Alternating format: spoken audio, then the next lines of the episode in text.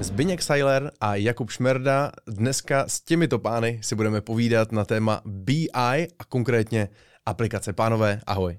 Ahoj. Ahoj. Pánové, aplikace, velice široké téma a vždycky na začátek se dává ta nejdůležitější otázka. Proč bychom měli řešit aplikace? Proč by někoho vlastně aplikace měly zajímat? Určitě. Eh, vlastně v rámci BI je většina věcí ohledně nějakého reportingu, zpracování dat a vždycky se dojde do fáze, že tam buď nějaká data chybí, nebo jsou nevalidní a je potřeba mít i nějaké vstupy. A ty vstupy nám založí, zajistí právě ta aplikace. Takže eh, vždycky se snažíme, aby to mělo ten přínos, ale ty validní vstupy, které budeme moct pomocí té aplikace získávat, jsou potom velkým benefitem pro ten, to celé řešení v rámci BI. Mm-hmm.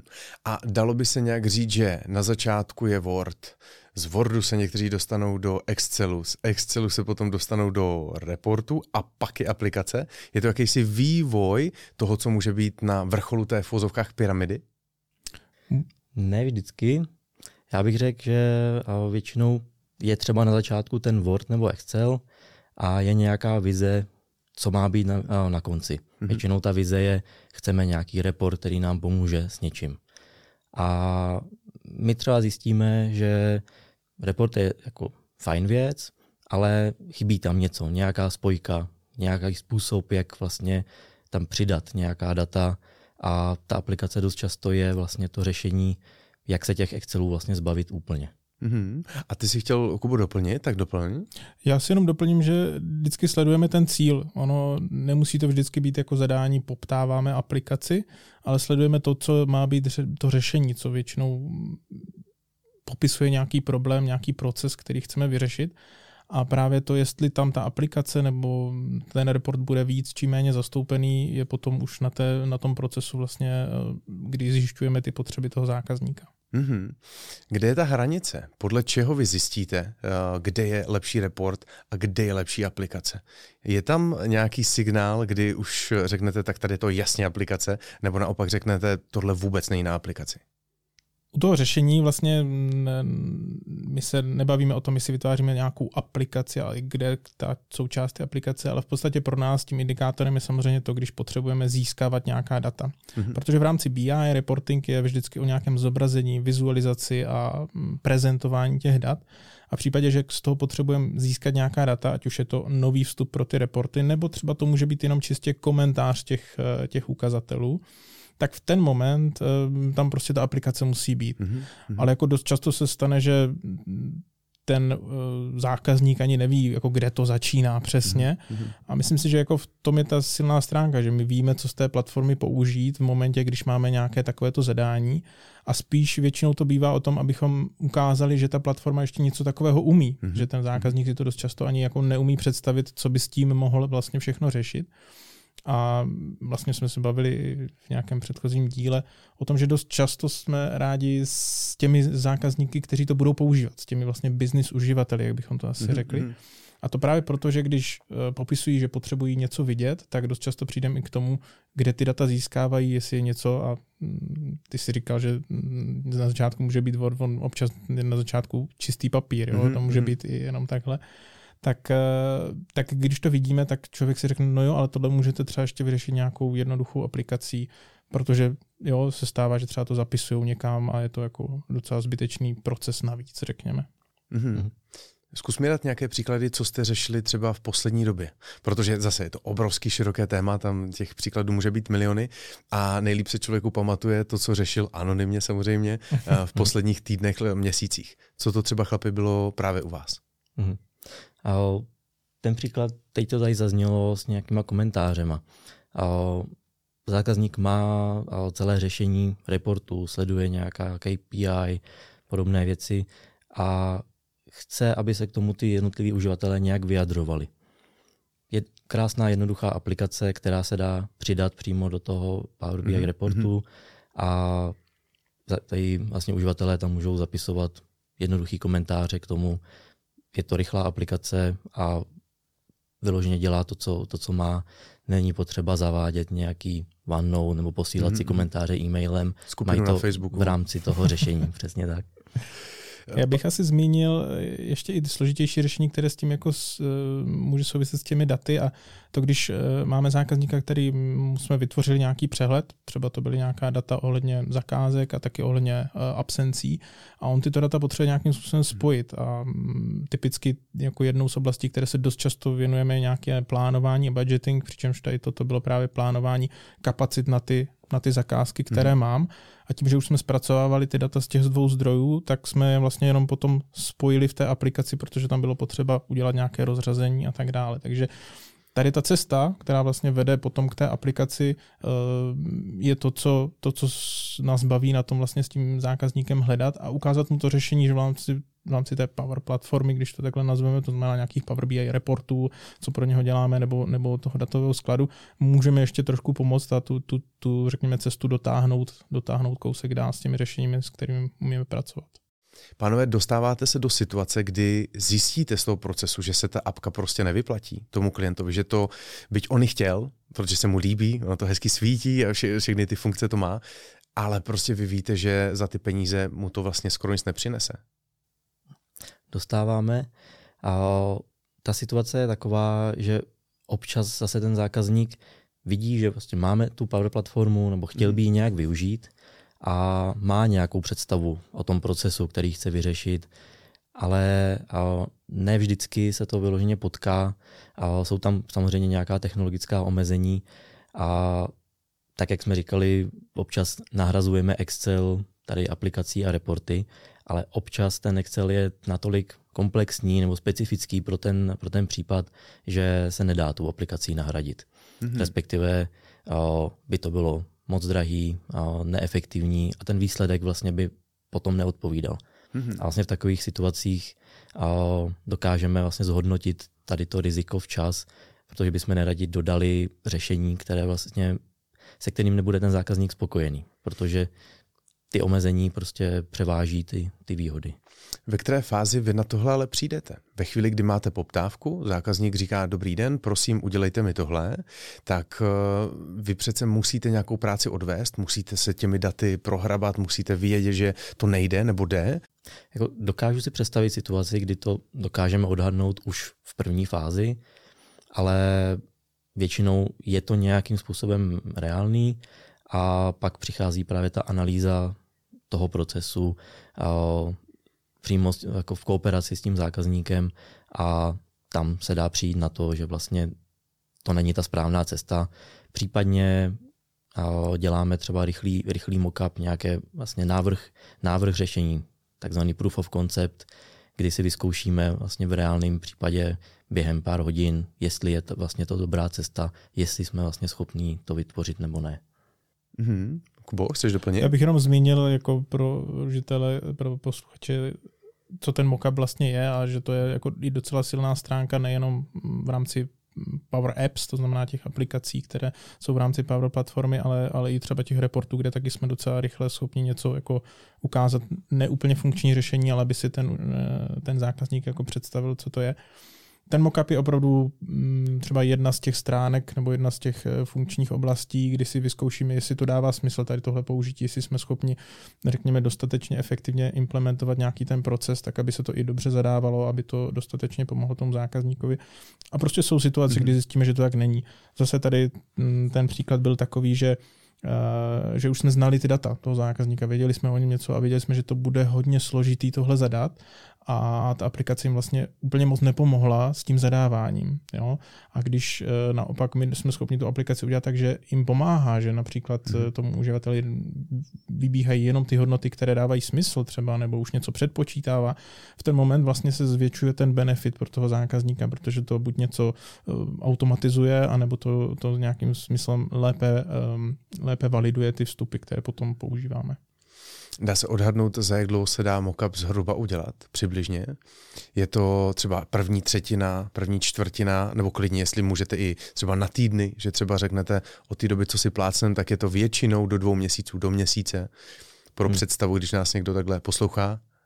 Jo, a reálně to, co jsem nazval mockup nebo proof of concept, a většinou děláme už v rámci té analýzy a částečně v hlavě, částečně potom reálně, reálně vlastně A, a to je v rámci opravdu hodin, mm-hmm. kdy mm-hmm. nám nedává smysl vlastně věnovat tomu moc času. A víme, víme vlastně, co chceme a během pár hodin si ověříme, že to dává smysl se touhle cestou vydat. A potom, když už se vlastně dostaneme k tomu vývoji, tak tam většinou v tom začátku vývoje a po třeba po dni až dvou máme nějakou první verzi, kterou už můžeme zákazníkovi ukázat, projít to s ním, jestli vlastně už ta reálná implementace se ubírá správnou cestou. Jasně. Ty určitě popisuješ tu ideální variantu, kterou vždycky my chceme, a to je, že toho zákazníka už známe. Jo. Mm-hmm, ono samozřejmě jako na úvod toho projektu vždycky nejdíl trvá nastavení všech přístupů a takhle, než vlastně tohle. Ale pokud už, pokud už máme třeba ty data jo, někde ve skladu, mm-hmm. už víme, jak se k ním dostat, tak vlastně vytvořit ten mockup nad tím je velmi rychlý. Jo. Tak jenom bych chtěl říct, že eh, jako pro ty zákazníky ty mockupy v rámci té analýzy uděláme velmi rychle právě v ten moment, kdy už s nimi prostě se mhm. známe, řekněme. Mm-hmm. Niels říkal, že zhruba 70 až 80% práce se dělá v rámci té přípravy, abyste všechny ty data měli. Mm-hmm. To mhm. znamená, eh, i kdyby to nebylo v takovém extrémním číslu, v takovém extrémním procentu, tak eh, obrovské množství času vám bere ta příprava, ve chvíli, kdy tu přípravu máme, nebo je to zákazník, kterého známe, tak už je to otázka doopravdy dnů nebo maximálně desítek dnů. Protože já si myslím, že spoustu lidí, ať už eh, s nimi spolupracujete nebo ne, tak si říkají aplikace. Ještě nikdy jsme aplikaci nedělali.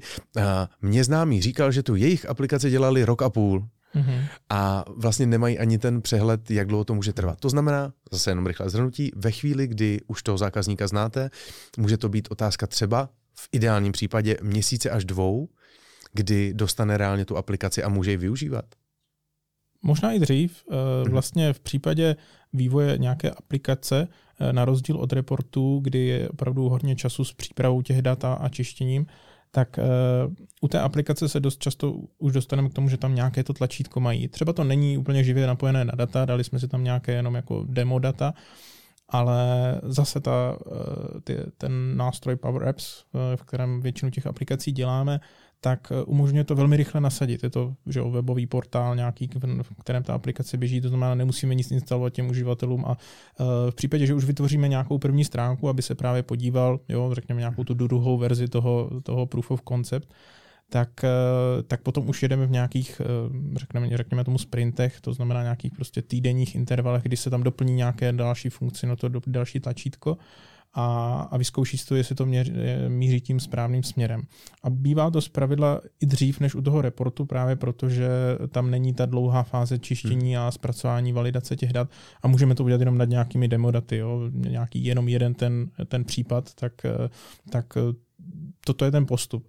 Na druhou stranu to má potom samozřejmě ten uh, efekt, že eh, se zjistí, no tam by bylo dobrý dát ještě tohle a v tom průběhu se toho zjišťuje spoustu a spoustu, tak uh, se to musí jako ho, hodně korigovat, aby to pořád zůstalo v nějakých mantinelech a, a jako první jsme samozřejmě dokončili nějaký ten vytyčený cíl. Možná je to hodně základní otázka, ale přesto mě to nedá se nezeptat. Když se řekne aplikace, tak si většina lidí představí aplikaci v telefonu. Je to to, o čem se bavíme, Power Apps, absolutně multifunkční. Můžeme říct, že je to aplikace, která se používá jak na, nebo že to je systém, ve kterém se pracuje jak v rámci webového rozhraní, tak není absolutně problém udělat aplikaci normálně do telefonu, abych se mohl kdykoliv odtudkoliv podívat. Je to tak?